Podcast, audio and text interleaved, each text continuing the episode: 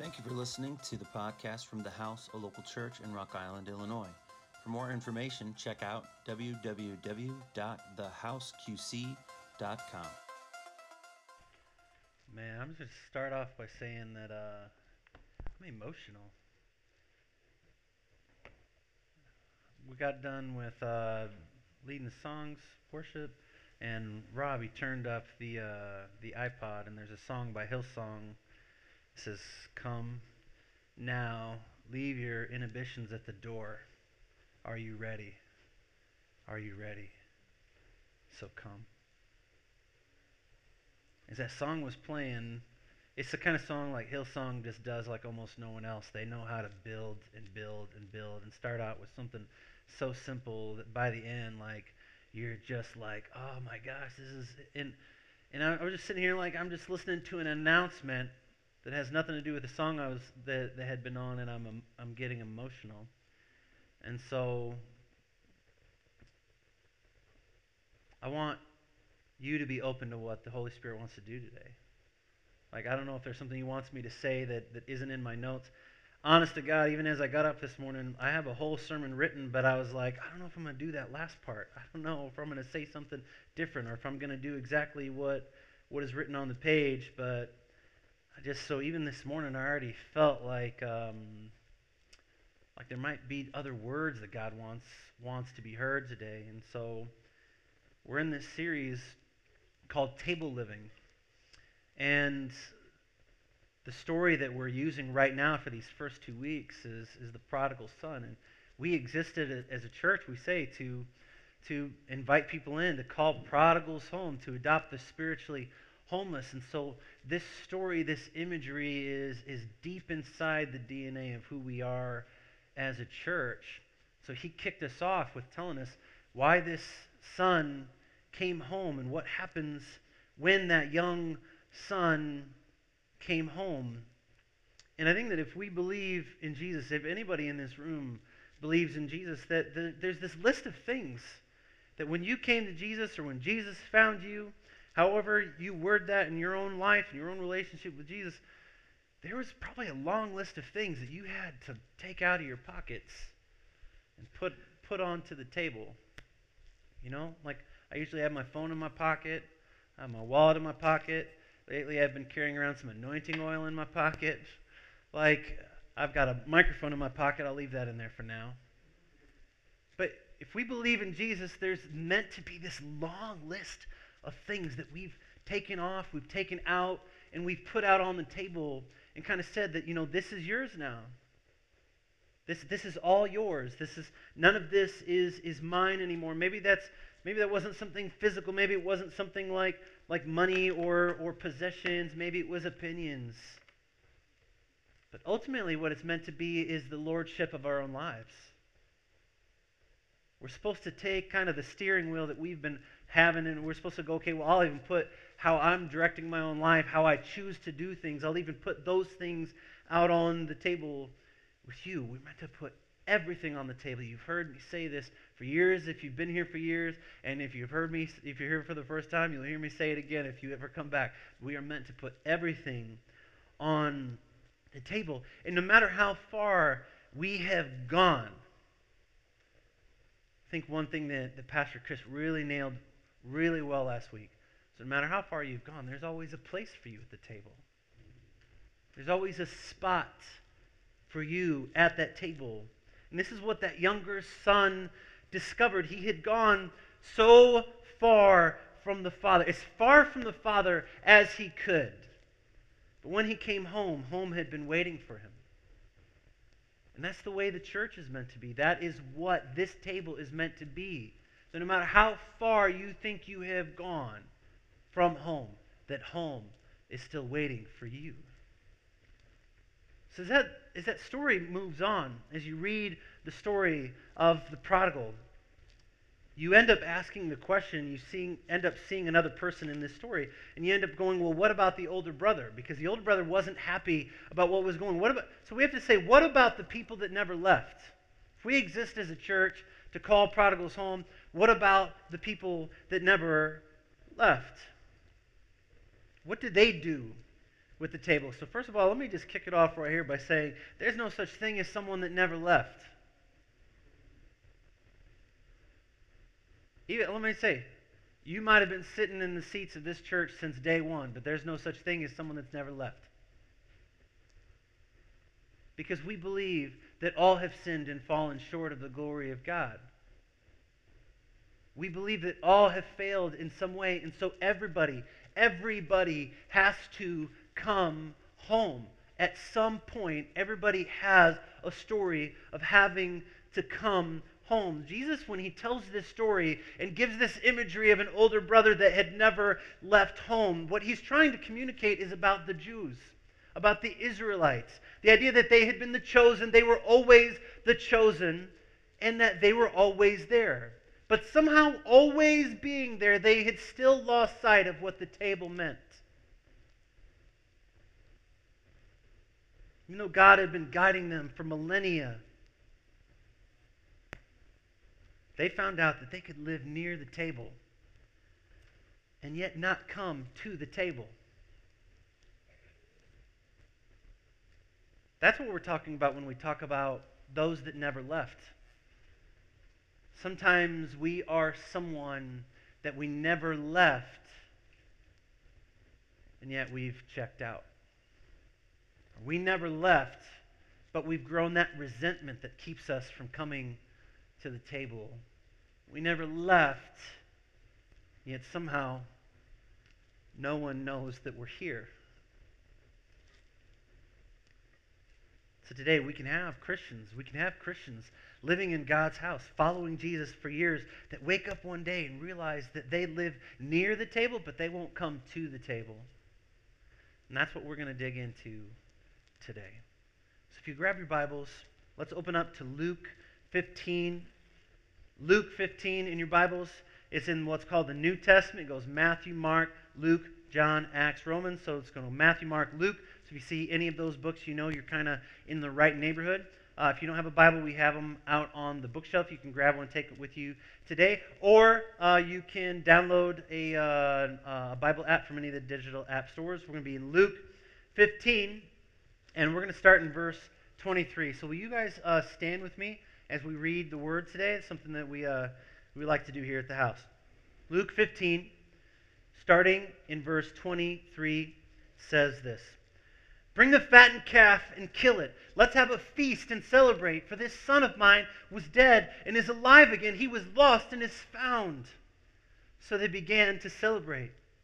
Meanwhile, the older brother, the older son, was in the field. When he came near the house, he heard music and dancing. So he called one of the servants and asked him what was going on. Your brother has come home, he replied, and your father has killed the fattened calf because he, is, he has him back safe and sound. The older brother became angry and refused to go in.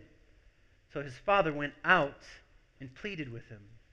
But he answered his father, Look, all these years I've been slaving for you and never disobeyed your orders, yet you never gave me even a young goat so I could celebrate with my friends. But when this son of yours who has squandered your property with prostitutes comes home, you kill the fattened calf for him?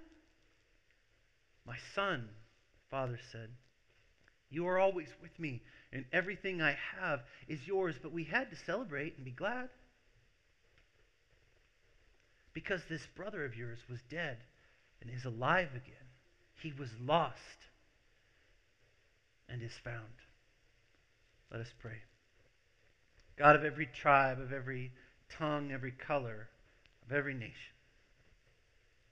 we thank you for your word. Pray that today what you have for us to learn, that it would stick, that it would become a part of the framework of our faith, that our faith would become stronger. Jesus that we would become more like you. Amen. Thanks, guys. You can have a seat.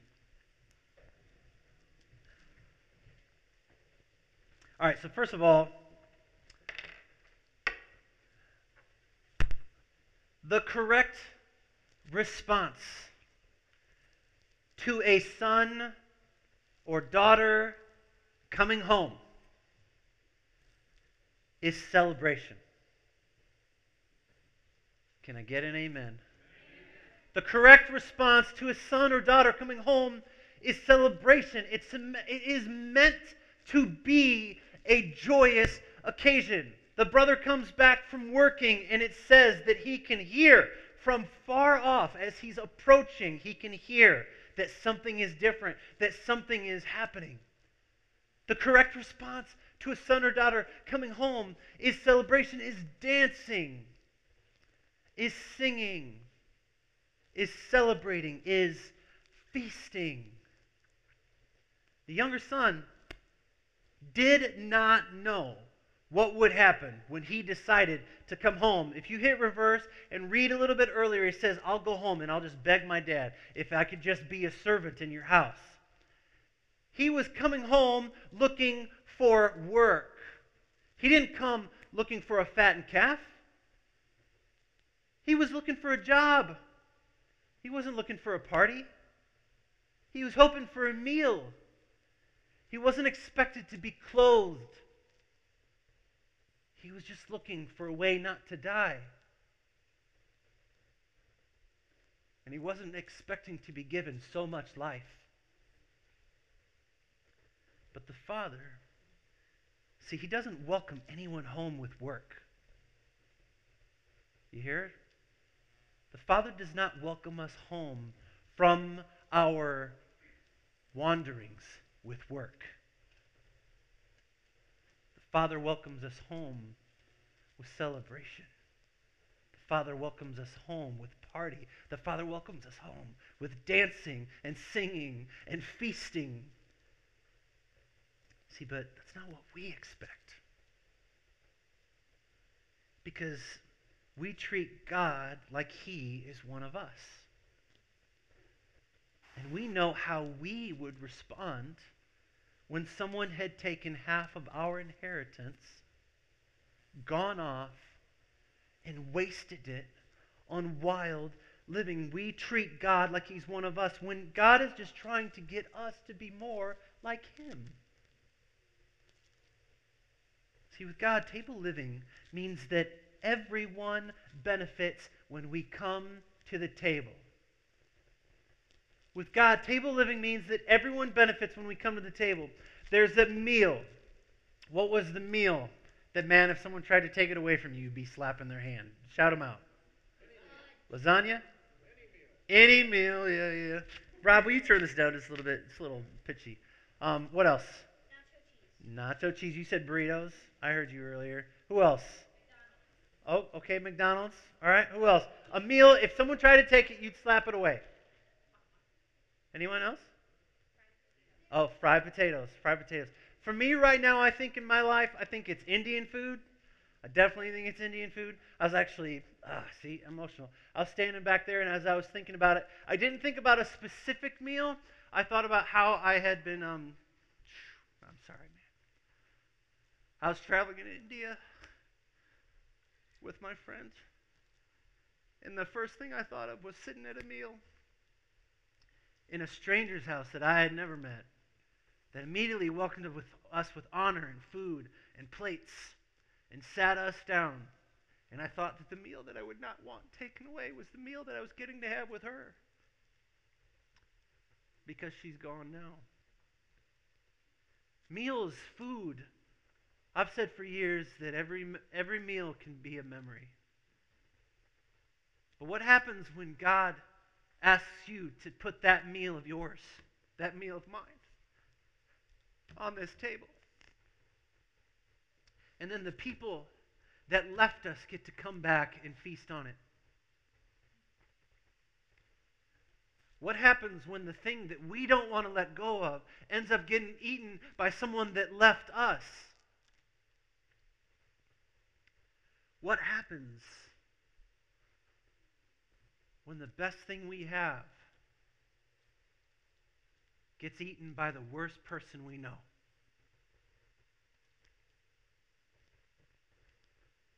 See, because with God, table living means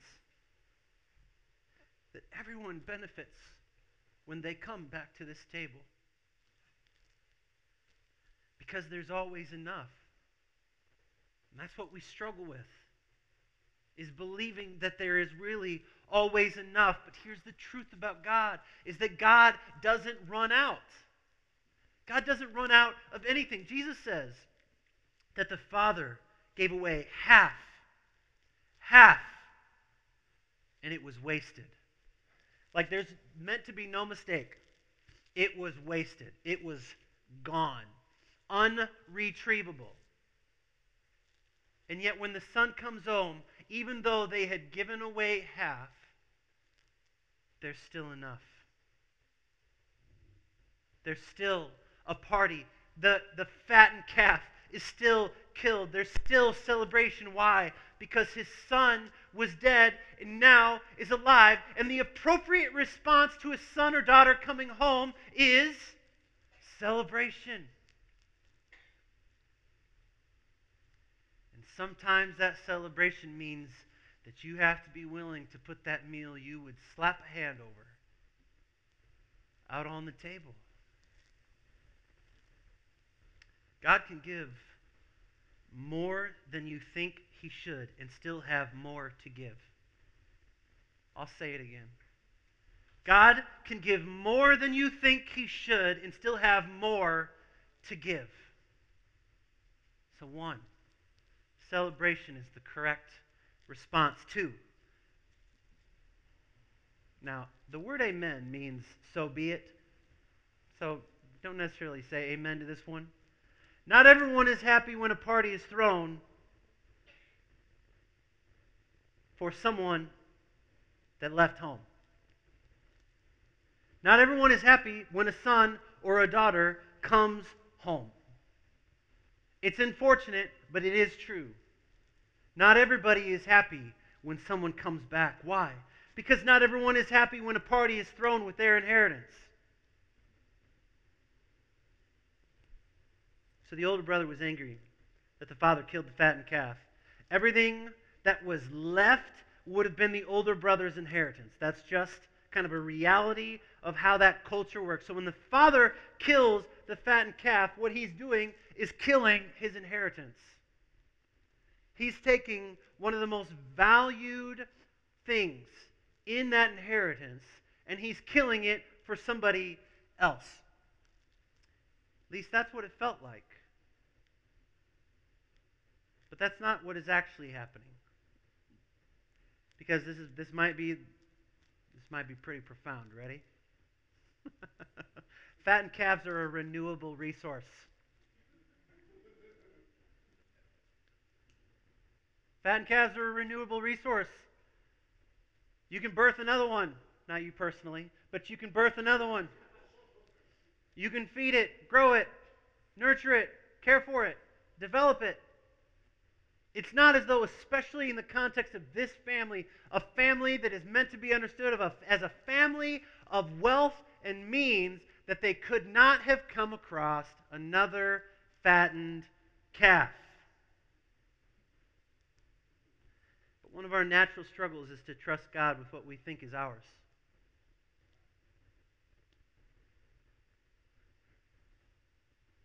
So let's go beyond that meal. What's the most valuable thing that you have? Just think about it. Is it money? Is it your 401k? Is it your retirement? Is it family? Is it career? Is it the house that you have? What do you have that you would be upset if God took and used on someone else?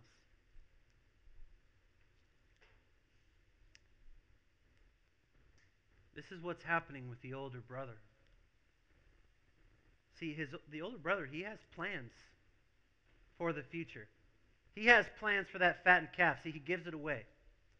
He says, This brother of mine comes home and you kill the fattened calf, but you wouldn't even give me a goat for me and my friends. He is telegraphing to the father what his plans had been for that fattened calf. He wanted to kill the fattened calf and have a party with his friends. And so he's telling the father, You wouldn't even give me a goat. I had plans for that, Dad. I had plans for that. You're taking something that is mine and changing my plan. You kill that calf, I won't have one later. If you throw a party, I won't have that later. Give anything to that traitor son of yours, I won't have that later. I'm the one that stayed. What if I told you that no matter what you've lost, that there's more where that came from?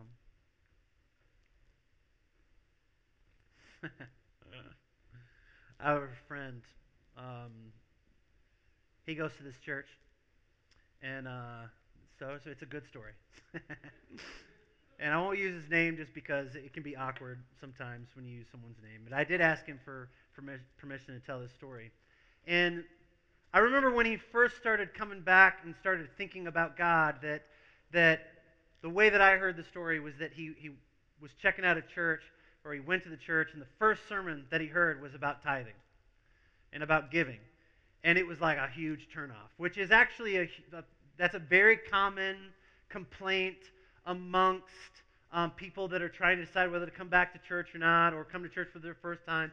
Oh, the church just wants my money. And so when someone comes back, like someone was telling me, oh, hey, I have a friend that's going to be here for the first time today. And I was thinking, here's the truth. I'm going to bring up money today in my head. And I was like, I was trying to decide whether to tell them that or not. like, hey, you might want to tell them I'm going to talk about money for a minute today. Um, because there's that thing. And so he, he started coming back. We ended up started uh, coming here. And, man, it was probably a month ago, less than a month ago. He pulls me aside. And he tells me the story about how he'd had, he had taken a little bit of time off. He, he lives a little bit further from here. And he was checking out a church again, trying to decide what to do. And again, the first thing that he saw on the website, uh, the first sermon that was available, was about tithing. But this time his response was different. This time his response wasn't of frustration or anger or there's no way I'm going to get that or go there. His response this time was, God, you must be really trying to tell me something. And so he pulled me aside and he said, Hey, I got to tell you this story. So I started tithing. And I'm like, All right, okay. And, and he goes, But that's not the story. I was like, All right, okay. He goes, So I started tithing and I was just like trusting God with it. And like the next week, and he's probably going to tell me I'm telling part of the story wrong, but the next week, I get a letter in the mail from the IRS. And nobody wants to get a letter from the IRS. But he opens up this letter from the IRS, and in it is a check from the IRS. Because a number of years earlier, he had overpaid his taxes. And the IRS was just now getting around to pay him, paying him back for the money he had overpaid. And I was like, that's awesome. He goes, that's even not just it. And I was like, what? He goes, they gave me interest on the money that I had overpaid. And I go, no way. And he goes, guess what the interest rate was? 10%. And I turn to him and I go, are you telling me that the IRS tithed back to you? He goes, now, this is what it really is. The check that the IRS sent me for the money I overpaid with interest of 10% on it for that entire time period was the exact amount that I tithed this month. And he immediately goes, Now I know I'm not, I'm not going to expect that every single month. But there was this moment for him where he felt like God was winking at him, that he had trusted God, he had put something on the table and he wasn't sure what was going to happen. And then it was kind of like God was just like, I got you. I can give more away than you think I should and still have more to give. If you trust me, I'll show you that you can trust me. You have to understand God's table is not a zero sum game. Zero sum game, I've mentioned this before, is where if I get something that you can't get something. Zero sum game with God would be that if I give it to God, then I can never have anything like that or I can never have that back in any way. But God's table is not a zero sum game. If you put your favorite meal on this table, I'm pretty sure that you'll still get a piece of it. Because we have this God in Jesus that has a tendency to multiply things that we give him. He taught us. Give us today what? Our daily bread. We have a story of him taking five loaves and two fishes, blessing it, breaking it, and what? Multiplying it. He sits at the table with his disciples on the night that he is betrayed. He takes a loaf, he breaks it, blesses it, breaks it, and we are meant to understand that that one loaf is enough for the entire world. See, because our God is not just into addition, our God is into multiplication in a miraculous way. Jesus is trying to teach us that there will always be enough. Nothing that you need can be stolen or taken from you because God will always have what you need. If you will give Him what you have, you will always have what you need. So here's the key. Number three. To be a child of God is to know that everything is already yours.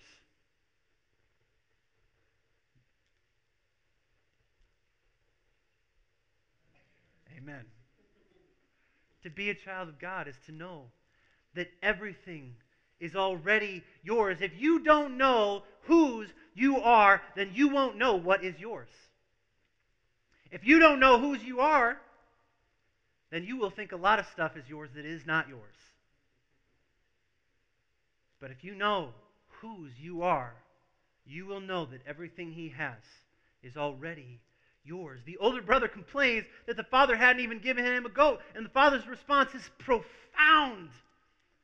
You have always been with me. He says to the Israelite people, You have always been with me. He says to us now, You have always been in my heart. He has always desired for all people to come to him. You have always been with me. And he says, All I have is yours. The younger brother comes home to be a slave and is made a son. The older son stayed home and made himself a slave. He was like an orphan surrounded by family. He was like a lost child on his own land. But table living isn't about table slaving. And what you think you haven't been given will keep you from receiving what is already yours. Because ultimately, what we're talking about here is trust. Trusting that if you are the older brother that never left, quotes, never left, that everything is already yours. If you will understand whose you've always been. Hmm. I got another story I want to tell. Last week after church, um, someone pulled me aside. This happens infrequently, meaning not very often. Someone pulls me aside, and they said, first they started, "How are you doing?" I was like, oh, "I'm all right, yeah." And this is the truth. That last month we didn't meet budget, and so that was weighing heavy on my mind still last Sunday. And he goes, I feel like the Lord has told me to give you something. He's like, the Lord's told me to give you everything in my wallet. It's $200. And I go, honest, like, man, I'm good, but the church, he goes, no, no. God told me to give it to you. And I told him, I said, I mean, I'm okay personally. Like, he goes, no, I have to obey God, man. I have to obey God. So he, and he goes, and he goes, my, my, my, my car's out there and it's close to empty and but I I can't I have to obey God. So I was like, oh, okay, man, yeah, okay. So he hands me this two hundred dollars, and I start praying immediately, and I'm thinking, and I'm like, God, what? Why? Why did you just have him give this to me? What I wanted to do was to put it into the offering box, but he told me no. Like God told me this is more personal than that. So I started thinking and praying about what to do with it. And then the Lord brought someone else to mind that I know almost never has extra money to do anything with. And so I caught up with them later that day, and I gave the money to them. I said, Someone gave this to me. Said that they needed to be obedient to God. And I've been praying all day about who to give it to or whether I was supposed to use it myself. And I felt like God just put it on my mind. You just almost never have just money just to spend. Why didn't I keep it? The same reason that they didn't keep it. Well, one, because I'm not beholden to money. All my money is on the table. Even money that someone else gives me.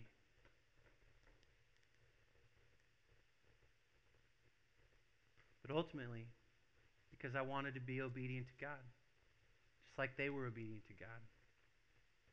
So then I got another story. This is a couple months ago, a few months ago. Well, let's, let's back up. I can't remember exactly when it was, but we had a service dog that we were going to have for for our son Liam, and we found out that it was a little too big. That uh, Liam was actually it was making it harder because he was tripping on on his leg a little bit, and so we were like, okay, maybe we're not going to be able to, to keep the dog. It was we were, it was a trial phase, and then kind of there was a nail in the coffin, so to speak, where the dog was um, up on our fence looking into the other yard, and their dog came over and bit this dog on the face. And so I was like, man, this stinks. I can't believe this. And there, I was like, man, now they'll really never let us keep this dog now. And so the the options were we take the dog to the vet here and we pay, and they would eventually reimburse us, or I could drive the dog back to Peoria, where the training center is, and just take the dog directly to to their veterinarian, and he would take care of it.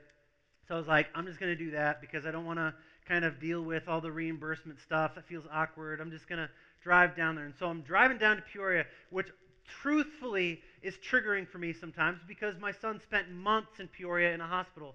So I've driven that road over and over and over again. So I'm driving down there. This dog was awesome, such a great dog. And we're driving, and I have a huge blowout in my front left wheel. And it's like making the sound. And at first, I've never had a blowout before, even once. And so I was like, what in the world is that sound? And I'm like, oh, okay, all right. And so I pull over, I look out, the tire is just like coming off the rim because it is, it was, I should have gotten new tires sooner. Let's just say that. And so my car is not what you would call cherry. It is not what you would call a great car. So, but it gets me from point A to point B. And so I'm under the car in the back um, trying to get the tire out.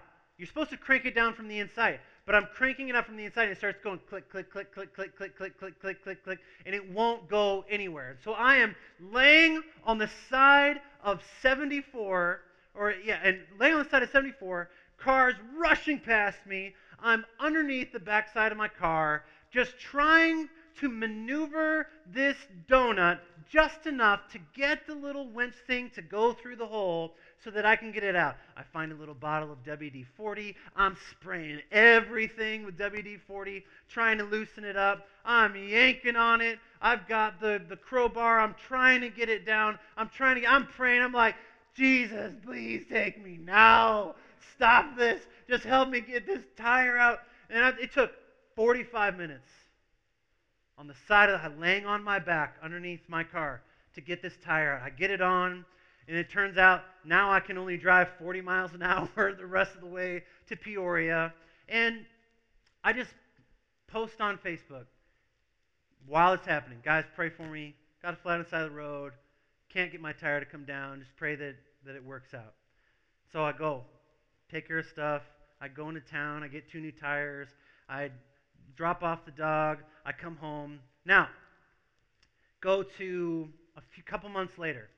Cindy's car, front tires are getting to the point where it's okay, she probably needs new one. One of them had a nail in it, and so I'm like, I'm going to take this in. I take it in, and uh, and they go, uh, we we really shouldn't just replace these front two. Your one of the back ones has a nail in it as well, and it's already been patched a couple times, and so we we can't patch it again. And so I'm like, all right, I guess I'm getting four new tires. Again, I just post on Facebook, hey guys, just found out I'm getting four new tires instead of two. Say prayer for us. And about three minutes later, I get a phone call. Someone says, hey, um, I feel like the Lord wants me to pay for your tires. And I'm like, I man, I don't know if I can let you do that. Like that's it's a lot, man. I don't think I can that's and he goes, "Listen. You remember when you got a flat on the side of the road?" He says, "The Lord told me to pay for your tires when that happened." And I didn't. Because I was working on my own house and I thought I could use that money on the project that I was working on. He said, So when you posted this, I felt like there was, the Lord was saying that He was giving me another opportunity to obey Him. And somebody else paid for my tires. Things like that happen when you realize that nothing you have is yours. Things like that happen when you have opened your heart to become someone that is willing, not even just willing, but is actually giving God everything that you have. Because I believe that in this church, the kind of church that I want us to be, is if someone is going, Well, I can't tithe and I can't give because I won't be able to pay that bill, the church should help you pay that bill. If you're $80 away from tithing because you're like, I can't pay a bill, guess who has another $80 if you give that $80? The church. And why wouldn't the church help you? Isn't that what the church is meant to be? Aren't we supposed to, as a church, to understand that everything that we have is on this table? And when someone comes and is in need, that at this table Everyone benefits when someone comes to the table. That's what I want us to be. That's what God wants us to be. Is a church that realizes that the things that I have aren't just meant for me. And if I know whose I am, then I know that everything is already mine. So there's no fear of letting go of something that I think that I need. And I hope that every single one of us over the course of the next year have a story to tell of calling someone up and saying, hey, God just told me to buy that tire for you. Hey, God just told me to do this. Or, hey, Greg, I've been tithing to the church, and I know that so and so in the church is actually having a hard time. Can we pay this bill for them? And then I go, yeah, let's do it. Let's make that happen. Let's help each other because everything Everything, everything belongs on the table. And that is table living. Amen? Let's pray. If you were impacted by this message and would like to contribute to the ministries of the House, a local church, please go to www.thehouseqc.com and click on Give.